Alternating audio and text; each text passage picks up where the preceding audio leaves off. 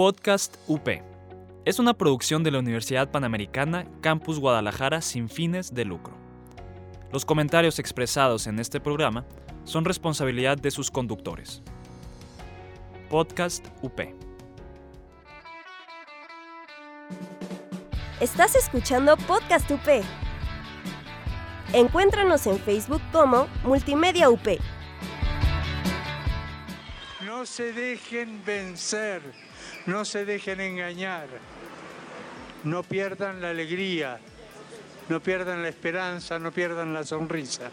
Sigan así. Somos iglesia en salida, renovada y alegre. Católicos actuales, renovando a la iglesia de jóvenes a jóvenes. Bienvenidos a todos al séptimo episodio de la tercera temporada de Católicos Actuales. Mi nombre es Natalia Cloutier y estoy aquí con Osvaldo Santana y como siempre es un placer, espero que estén bendecidos y en alabanza. Gracias nuevamente por ponerle play y por seguir escuchando al Señor a través de nosotros. Yo, es el Señor, ¿verdad? Digo, nosotros, este, no. no, creo, que, creo que no aguantaríamos tanto si no fuera el Espíritu Santo el que siempre está aquí presente con nosotros, ¿verdad, Nati? Claro, claro. O sea, todo esto es para Dios y obviamente necesitamos la ayuda de Dios para que siga esto ayudándoles a ustedes, ¿no? Los que nos escuchan. Así es. Y bueno, como saben, nosotros abordamos ya varios temas, temas que, que todo, todo el mundo, gracias a Dios, hay muchos eh, predicadores, podcasters, influencers católicos que están hablando de muchos temas y nosotros nos sumamos a esta armada de Dios aquí en el cielo hablándoles de estos temas de interés y también hay temas que son más tradicionales. Ya les hemos hablado de los ángeles, los arcángeles, les hablamos de, de las reliquias, de los mártires. Hemos hablado de todo un poco en esta temporada y tenemos que hablar de un tema que a mucha gente le da, le da duda, así como, mm, ¿qué es eso? ¿no? Se escucha como de, de miedo, ¿no? Ya, vieron ustedes el, el título, Purgatorio, se escucha terribilis, ¿no? O sea, se escucha algo, algo que da miedito. No, no sé, Tinat, si, si alguna vez te, te tocó escuchar a alguien, te tocó escucharlo, o si no, eh, que tú lo llegaste a pensar. Sí, sí me ha tocado de gente que es o que duda de su existencia o que, te, o piensan que es como algo terrible, malísimo, jamás en la vida, o sea, como, así, como que le tienen mucho miedo y también creo que a veces puede ser porque no saben exactamente qué es o para qué sirve, ¿no? Sí, claro. Entonces, eh, pues bueno, para hablar de este tema, digo, nosotros ya saben que, que investigamos, que buscamos y todo, pero yo creo que eh, siempre hay, hay personas que son más conocedoras, a lo mejor no pueden ser expertas, no pueden ser la, la cátedra, no, no, tendremos aquí a lo mejor a, al Papa hablándonos, eh, eso es nuestro objetivo algún día, ay sí, no es cierto, pero, pero un, un hermano sacerdote puede ilustrarnos un poco más y pues hoy tenemos el privilegio grande de contar con un sacerdote aquí con nosotros es el padre Juan Pablo. Y pues bueno, aplausos ustedes virtuales, nosotros aquí se le damos un aplauso. Bienvenido, padre. Bueno, pues cuéntenos un poco primero de usted, padre. Con mucho gusto, sí, soy el padre Juan Pablo Sierra Rosales. Tengo nueve años de ordenado sacerdote. He prestado mi servicio en tres eh, destinos, podemos decirlo así. El primero estuve eh, colaborando en la formación el seminario, pero sobre todo en la cuestión de promoción vocacional y con los seminaristas en familia, es decir, sobre todo en la promoción vocacional. Después eh, me pidieron ir a estudiar a Roma, estudié ya dos años una especialidad en teología moral y al regresar eh, estoy aquí en Guadalajara, en la parroquia Santa María de Guadalupe, en Jardines Universidad. Eh, colaboro dando algunas clases en el seminario y también eh, a, a colaborando en la pastoral juvenil tanto de la diócesis como también aquí en la parroquia. Aquí en la parroquia tenemos un grupo que se llama Totus Tus. También estamos con este grupo pues trabajando, teniendo diferentes planes y proyectos. Y bueno, pues aquí me han invitado y con mucho gusto eh, acepté pues estar con ustedes compartiendo un poquito sobre este tema. Muchas gracias. No, no, gracias a usted por estar aquí. Sí, es, es un privilegio. ¿Cómo? Ya, ya hemos tenido a, a, un hermano consagrado, ahora ya tocaba un sacerdote, digo, no, no vamos a hablar de la vocación, ya después podríamos hablar, y más usted, padre, que ha tenido tanta experiencia en ese campo, pues por, por trabajar con los seminaristas, y aparte está, está joven, está, está joven, padre, eh, nueve añitos de ordenado, los primeros nueve, ¿no? Pero... Nueve, sí, gracias y muy contentos para seguir adelante. Sí, sí, sí, pues bueno, pues vamos entrando un poco en materia. Eh, siempre eh, acostumbramos leerles una definición, vamos a decirlo de diccionario, no es diccionario, eh, nos bajamos el catecismo de la iglesia, que ese es el diccionario de la fe, nos ayuda mucho a entenderlo. El padre no, no, me, no me, lo va a negar. Entonces, si quieres, Nati, léenos y ya vamos entrando en materia aquí con el, con el padre Juan Pablo. Claro. Bueno, la definición del purgatorio la pueden encontrar en si agarran el compendio es la pregunta 210, y dice que el purgatorio es el estado de los que mueren en amistad con Dios, pero, aunque están seguros de su salvación eterna, necesitan aún de purificación para entrar en eterna bienaventuranza. Esa es la definición de purgatorio. Ok.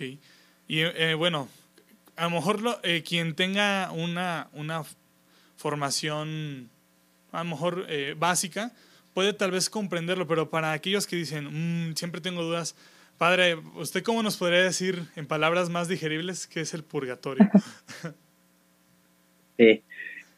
El purgatorio viene siendo una eh, etapa que es ciertamente temporal, eh, que viene después de la muerte, es decir, cuando uno muere, eh, sí en gracia, sin embargo, con algunas imperfecciones, es decir, que uno puede tener pecados veniales, que uno pues no está completamente purificado, completamente limpio, bueno, entonces pasa una etapa de purificación previa antes de llegar a la gloria eterna, al cielo. Y esto es porque pues el cielo es eh, gozar la presencia de Dios, el amor infinito de Dios, Dios que es plenitud, que es amor, que es bondad. Entonces para estar con Él, pues tenemos que estar así también con nuestra alma bien transparente, limpia, llena también de bondad, de amor. Entonces por eso eh, tenemos que tener esa purificación. Si bien es cierto que los eh, pecados se nos perdonan en la confesión, bueno, pero también nos queda una culpa por haber cometido esos, esos pecados, ¿verdad? Y, cuando uno eh, tiene algún pecado también que es más leve, bueno, entonces eso, que, que es pecado venial, se le llama, bueno, entonces eso también sería purificado en el purgatorio como un paso previo, temporal, antes de entrar al cielo. Afortunadamente es temporal, es decir, aun cuando estemos en el purgatorio, aun cuando sea un tiempo de purificación, pero bueno, ya estamos prácticamente pues en la antesala de la gloria. Sí, a mí una vez, padre, me explicaron, o sea, me lo explicaron eh, de lo de entrar como limpios, como que si viéramos el cielo como una casa blanca, impecable, y tú llegas enlodada, dices, ¿cómo vas a entrar y vas a ensuciar esa casa? No, o sea, como que primero te limpias y luego ya entras. Exacto, muy buen ejemplo, muy buen ejemplo. Es que, y, el cielo, pues es el lugar más limpio, más hermoso, más lleno de amor, de bondad, de verdad, de justicia. Entonces, es entrar pues a la presencia de Dios, que es algo grandísimo, maravilloso, y pues hay que entrar dignamente, ¿verdad? Así como bien lo dices en este ejemplo, pues limpiándonos, ¿verdad? No, no llegar sucios, no llegar enlodados, sino presentarnos dignamente con el traje de bodas, podríamos decir también una parábola que utiliza Jesús en una ocasión, es entrar con, con ese traje de bodas, es decir, bien preparado, revestido, pues eh, con esa purificación, ¿no? De todos nosotros. Eh, de hecho, eh, bueno, ya, ya ahorita ya lo mencionó Padre, que es, es parte del cielo, ¿no? El purgatorio, es la antesala. Pero hay, manera de que se pueda caer al infierno en ese punto o ya realmente ya es la, salvación, o sea, ya no hay retroceso ahí. Sí, ya, ya, no, ya no hay retroceso, así como lo mencionas tú, es decir, el, purgatorio ya es una etapa eh, que nos va preparando para entrar al cielo, es decir, del purgatorio ya no se pasa al infierno, del purgatorio más bien es purificarnos eh, de alguna falta, les digo, tal vez menor, sin embargo, que hay que purificarla y que de hecho ahorita vamos a ver algunos textos de la escritura que también eh, pues hacen referencia a esta realidad, es decir, no es, el purgatorio no es algo que la misma iglesia lo haya desarrollado como simplemente una cuestión teológica o de alguna época, sino que en realidad tiene su fundamento en la Sagrada Escritura y que después sí fue quedando consignada por escrito, eh, especialmente en algunos concilios como el de Florencia o el concilio de Trento. Sin embargo, bueno, es, parte de la doctrina de la iglesia, sí, pero porque está fundamentada en la Sagrada Escritura. Pero a tu pregunta, el,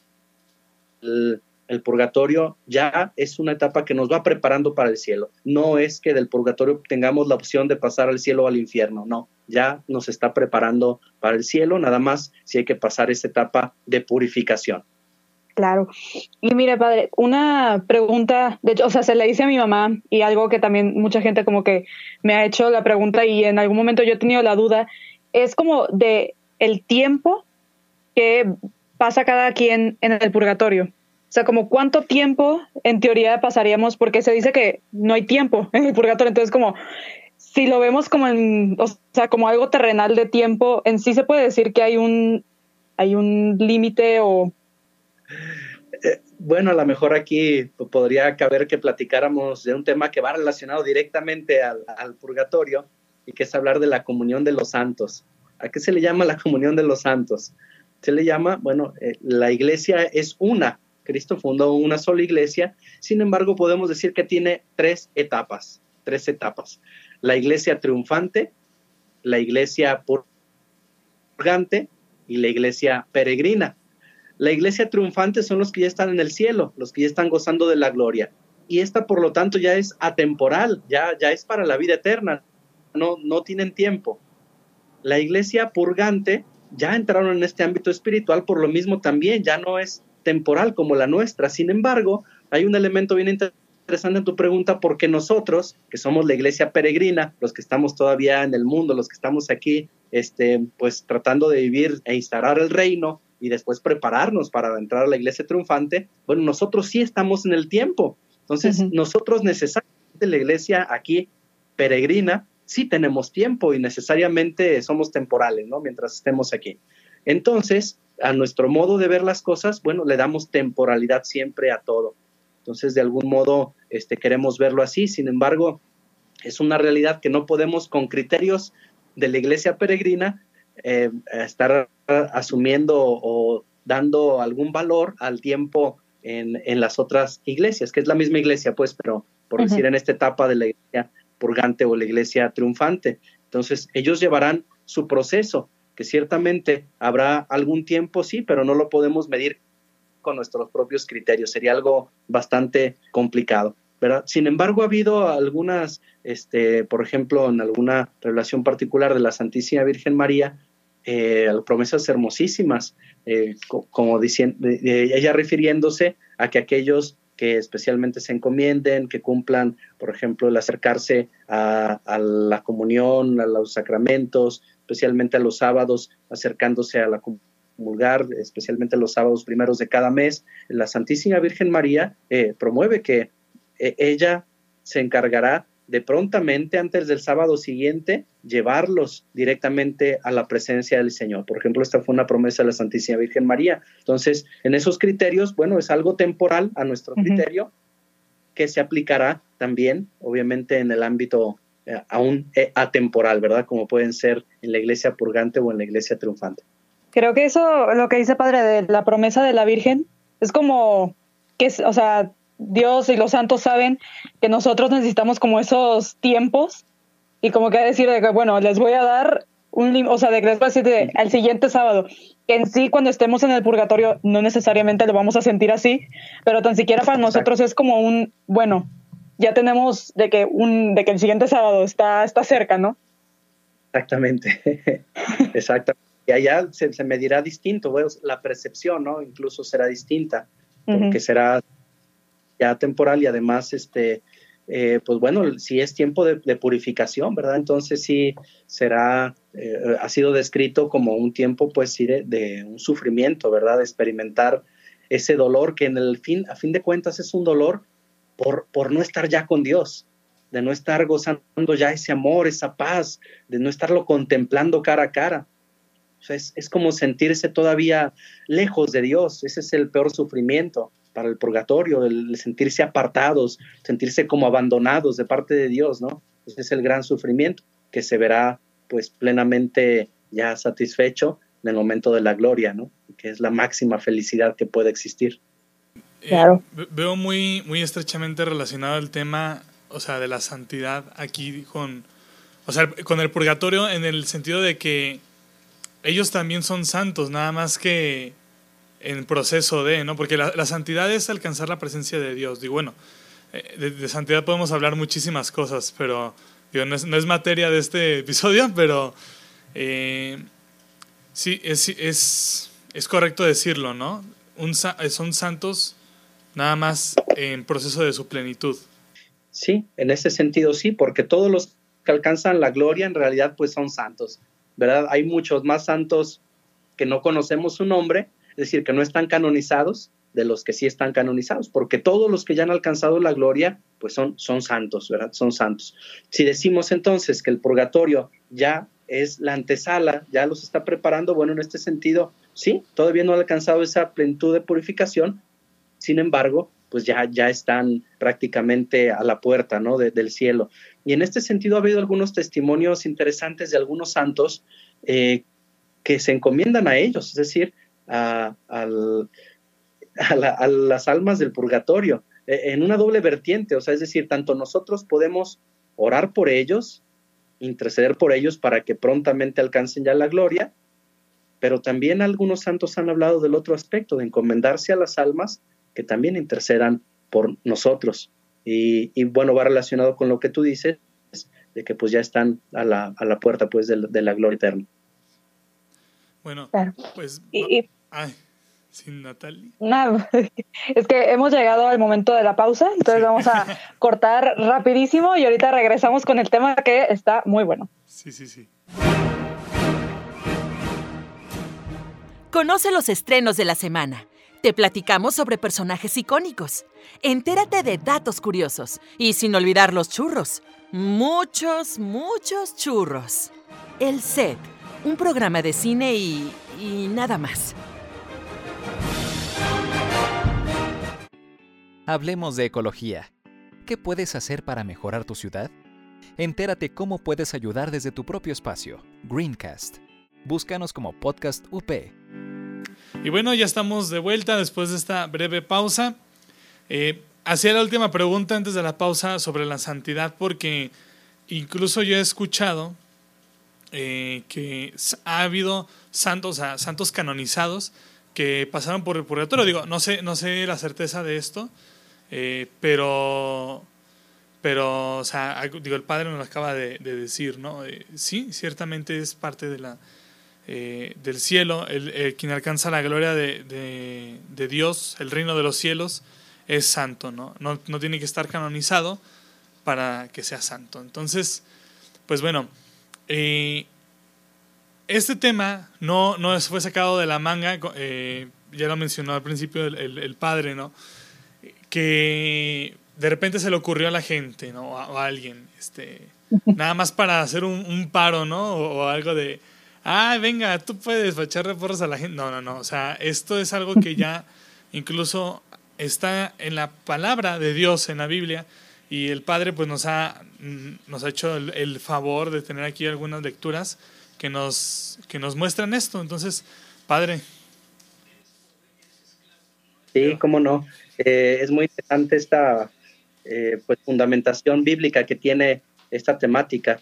Sabemos nosotros que eh, la, revelación que Dios nos ha dado, Dios, Dios se ha revelado, es decir, se, ha dado a conocer.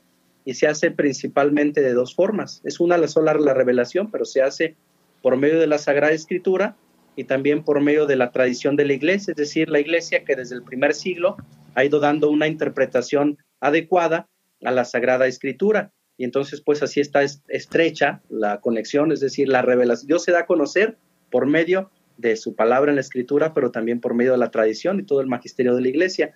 Y bueno, y de hecho la, tradición es la que va interpretando de una manera auténtica la escritura y nos hace que todos estemos unidos, ¿verdad? Que no haya separaciones, como ha sucedido pues históricamente en, en algunas otras pues iglesias. Con nosotros existe esa armonía hermosísima de la auténtica interpretación pues de la Sagrada Escritura por medio de la tradición.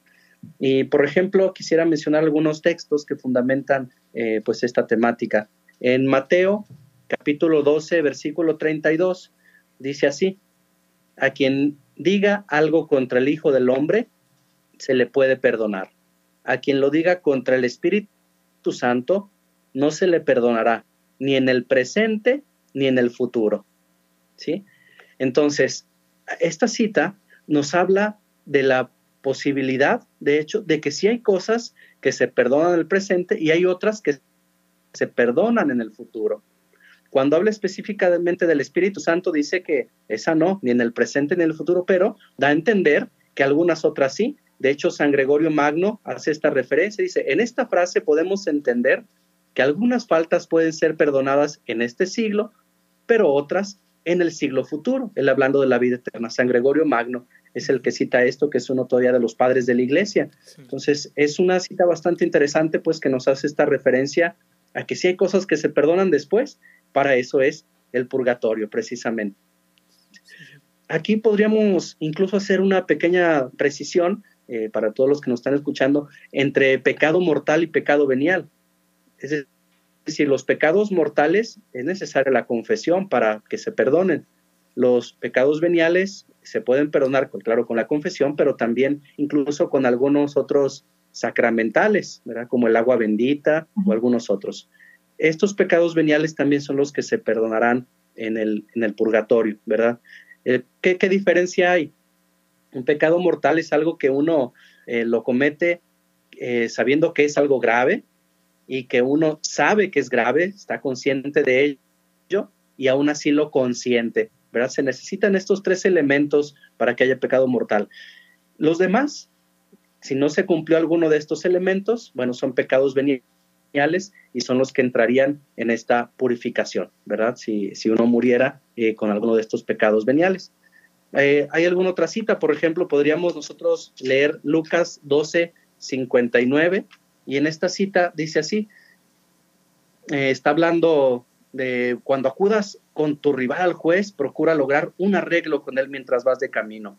No sé que te arrastre el juez, el juez te entrega al guardia, el guardia te mete a la cárcel, te digo que no saldrás de allí hasta haber pagado el último centavo, ¿verdad? Está haciendo una referencia a Jesús no solo de las cuestiones temporales, aquí de un juez solamente en el ámbito civil, temporal de la tierra, pues, sino que se refiere también, está haciendo una comparación con la vida eterna, ¿no? Entonces no saldrás de ahí hasta que hayas pagado el último centavo, es decir, hasta que pues saldes tu deuda, hasta que estés bien purificado, ¿verdad? Es otra cita, pues. Y, podría mencionar una más eh, del Nuevo Testamento de, San Pablo, en la primera carta a los Corintios, capítulo 3, versículo 15, eh, San Pablo está, bien, ah, está hablando de que tenemos que ir construyendo en esta vida y dice, la obra de cada uno se verá claramente en el día del juicio, porque ese día vendrá con fuego y el fuego probará la calidad de la obra de cada uno. Y después dice, si la obra que construyó resiste, recibirá su salario. Si la obra se quema, será castigado, aunque se salvará como quien escapa del fuego. Fíjense qué interesante. Si está hablando de unos que inmediatamente, bueno, recibirán su salario, su paga, el cielo, la gloria, pero otros será como aquellos que serán castigados como fuego, pero se salvarán. Es decir, está hablando de esta etapa, pues también de purificación, ¿verdad? Son algunas de las citas del Nuevo Testamento que hacen esta referencia. También hay algunas otras del Antiguo Testamento. Eh, por ejemplo, podríamos citar en el libro de los Macabeos, cuando Judas Macabeo mandó hacer un sacrificio expiatorio en favor de los muertos. ¿Por qué habrá mandado hacer un sacrificio expiatorio a favor de los muertos si ellos ya, ya estuvieran o en el cielo o en el infierno, ¿no? Sin embargo, lo manda a realizar porque sabe que esto es a un beneficio para ellos y, bueno, esto les, les ayudará a ellos a esta etapa de purificación, ¿verdad? Para que queden librados del pecado. Eso lo encontramos en Segunda de Macabeos, capítulo 12, versículo 46. Y finalmente otra cita que podríamos mencionar también es en el libro de Job. Em, los hijos de Job menciona que fueron purificados por el sacrificio de su padre. ¿Por qué habríamos de dudar de nuestras ofrendas por los muertos? Que también ellos tengan algún consuelo, ¿verdad? Por, por el sacrificio de alguna otra persona, ¿verdad? Y esto lo comenta también San Juan Crisóstomo. Eh, entonces, bueno, son algunas de las citas, algunos de los fundamentos que nos que después obviamente llevaron a la reflexión teológica eh, para ya dar este concepto. Si buscan en la Biblia el concepto purgatorio, no lo van a encontrar, la palabra. Sin embargo, tenido lo que quiere decir, claro que está expresado, pues, en, por ejemplo, en estos textos que he leído. Sí, es muy padre ver todas, que son, no solamente es como una pequeña mención y de ahí ya la tradición apostólica lo explicó, sino que hay muchos eh, momentos en la Biblia en los cuales se especifica como, o sea, que sí tenemos esa explicación completa, de la cual ya después, ya la tradición apostólica ya lo hizo el, la definición de purgatorio como tal. Y algo... se va haciendo como el de... Sí, se va, se va explicando muy bien. Y es, es algo también padre lo que dice padre de, de cómo los sacrificios de, que también se hacen en la tierra pueden ayudar a las almas en el cielo, que es como también lo que hablábamos en otro episodio, hablábamos de las indulgencias. Y pues también, o sea, las indulgencias con la confesión y con la intercesión de otras personas, que tenemos como muchas maneras en las cuales podemos acortar nuestro tiempo en el purgatorio. Sí, eh, eh, va relacionado. El tema indulgencias con el tema purgatorio va estrechamente relacionado, ¿verdad? La indulgencia, ¿qué es lo que hace? Va precisamente quitándonos parte de esa pena que vamos a cumplir nosotros en el purgatorio. Entonces va relacionado el tema. Eh, con una indulgencia, nosotros eh, vamos quitando aquello que nos ha quedado todavía. Es decir, cuando nos confesamos, se nos perdonan los pecados. Sin embargo, queda la consecuencia del mal que hicimos, la consecuencia del pecado. Y eso es lo que también vamos a purificarse en el purgatorio o por medio de las indulgencias que bien has comentado. Hay indulgencias parciales, ya lo han platicado, e indulgencias plenarias. La indulgencia plenaria pues quita completamente toda esa consecuencia. Con una indulgencia plenaria, si uno muriera en ese momento, pues no pasa por el purgatorio, directamente a la gloria. Exactamente. es eh, así que después de escuchar este capítulo, bueno, episodio, si no han escuchado el de indulgencias, váyanse directo, por favor, para que tengan el complemento perfecto, porque sí, eh, lo vimos cuando grabamos ese episodio, ese tema.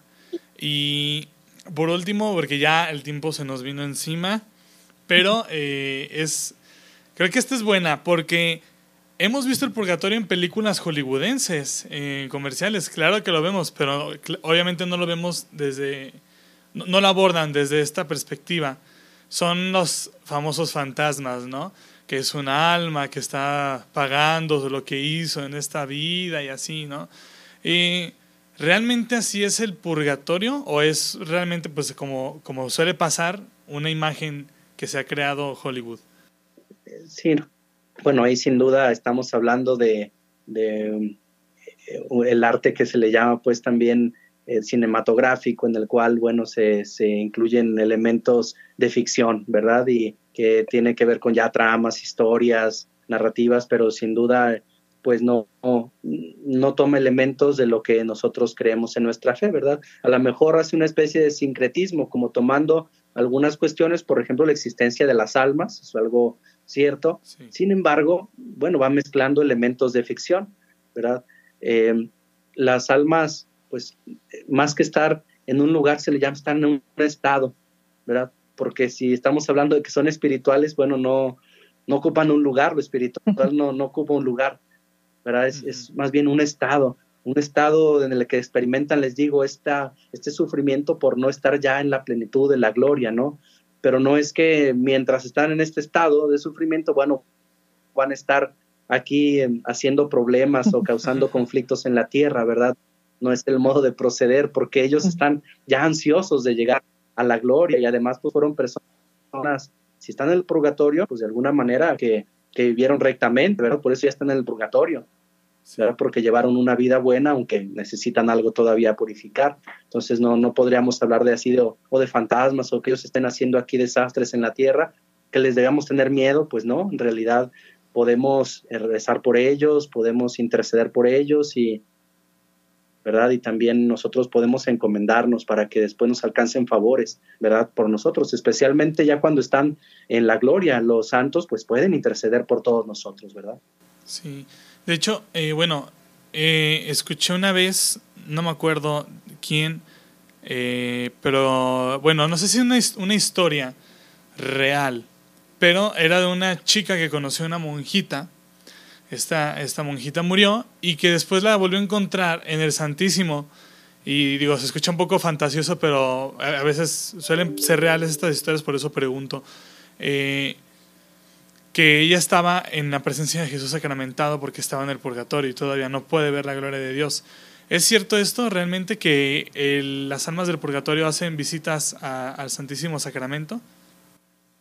Bueno, este aspecto, sinceramente, yo no, no lo había escuchado, no, no lo conozco en plenitud. Me gustaría profundizar porque no, no tengo la certeza, ¿verdad? Este, porque es que en el Santísimo, o sea, me queda la, la duda porque el Santísimo Sacramento, pues es, realmente Jesús, o sea, el Santísimo Sacramento es la presencia real de Jesús.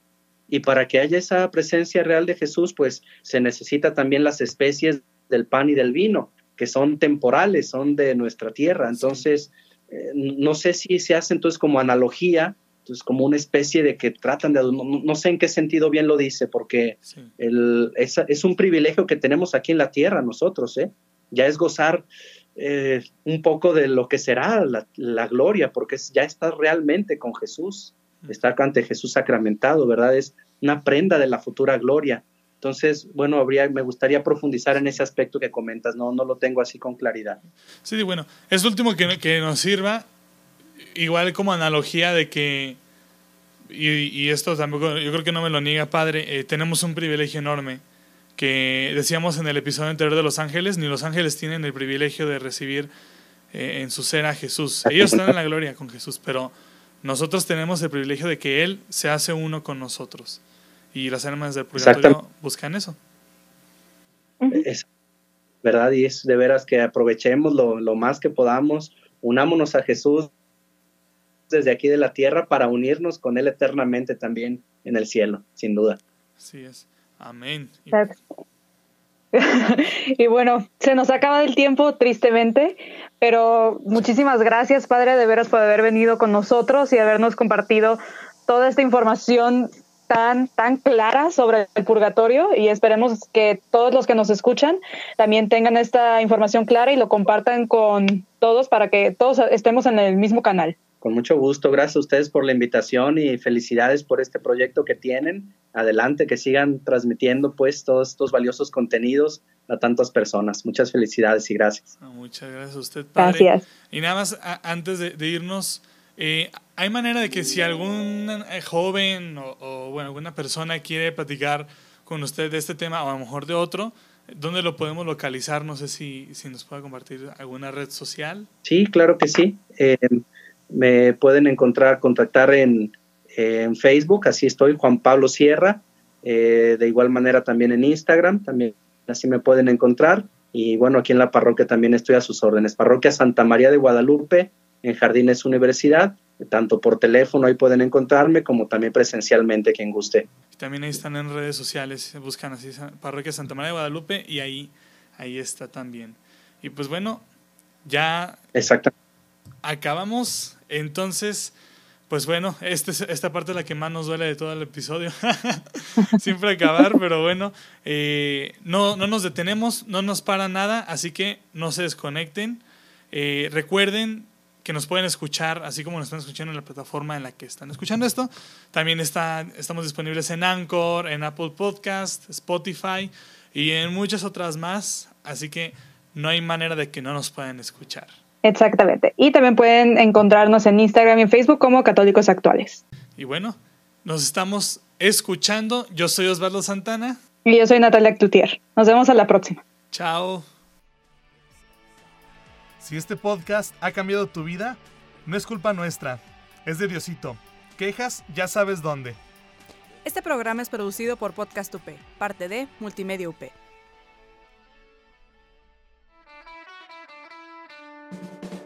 Estás escuchando Podcast UP. Encuéntranos en Facebook como Multimedia UP. Podcast UP. Es una producción de la Universidad Panamericana Campus Guadalajara sin fines de lucro. Los comentarios expresados en este programa son responsabilidad de sus conductores. Podcast UP.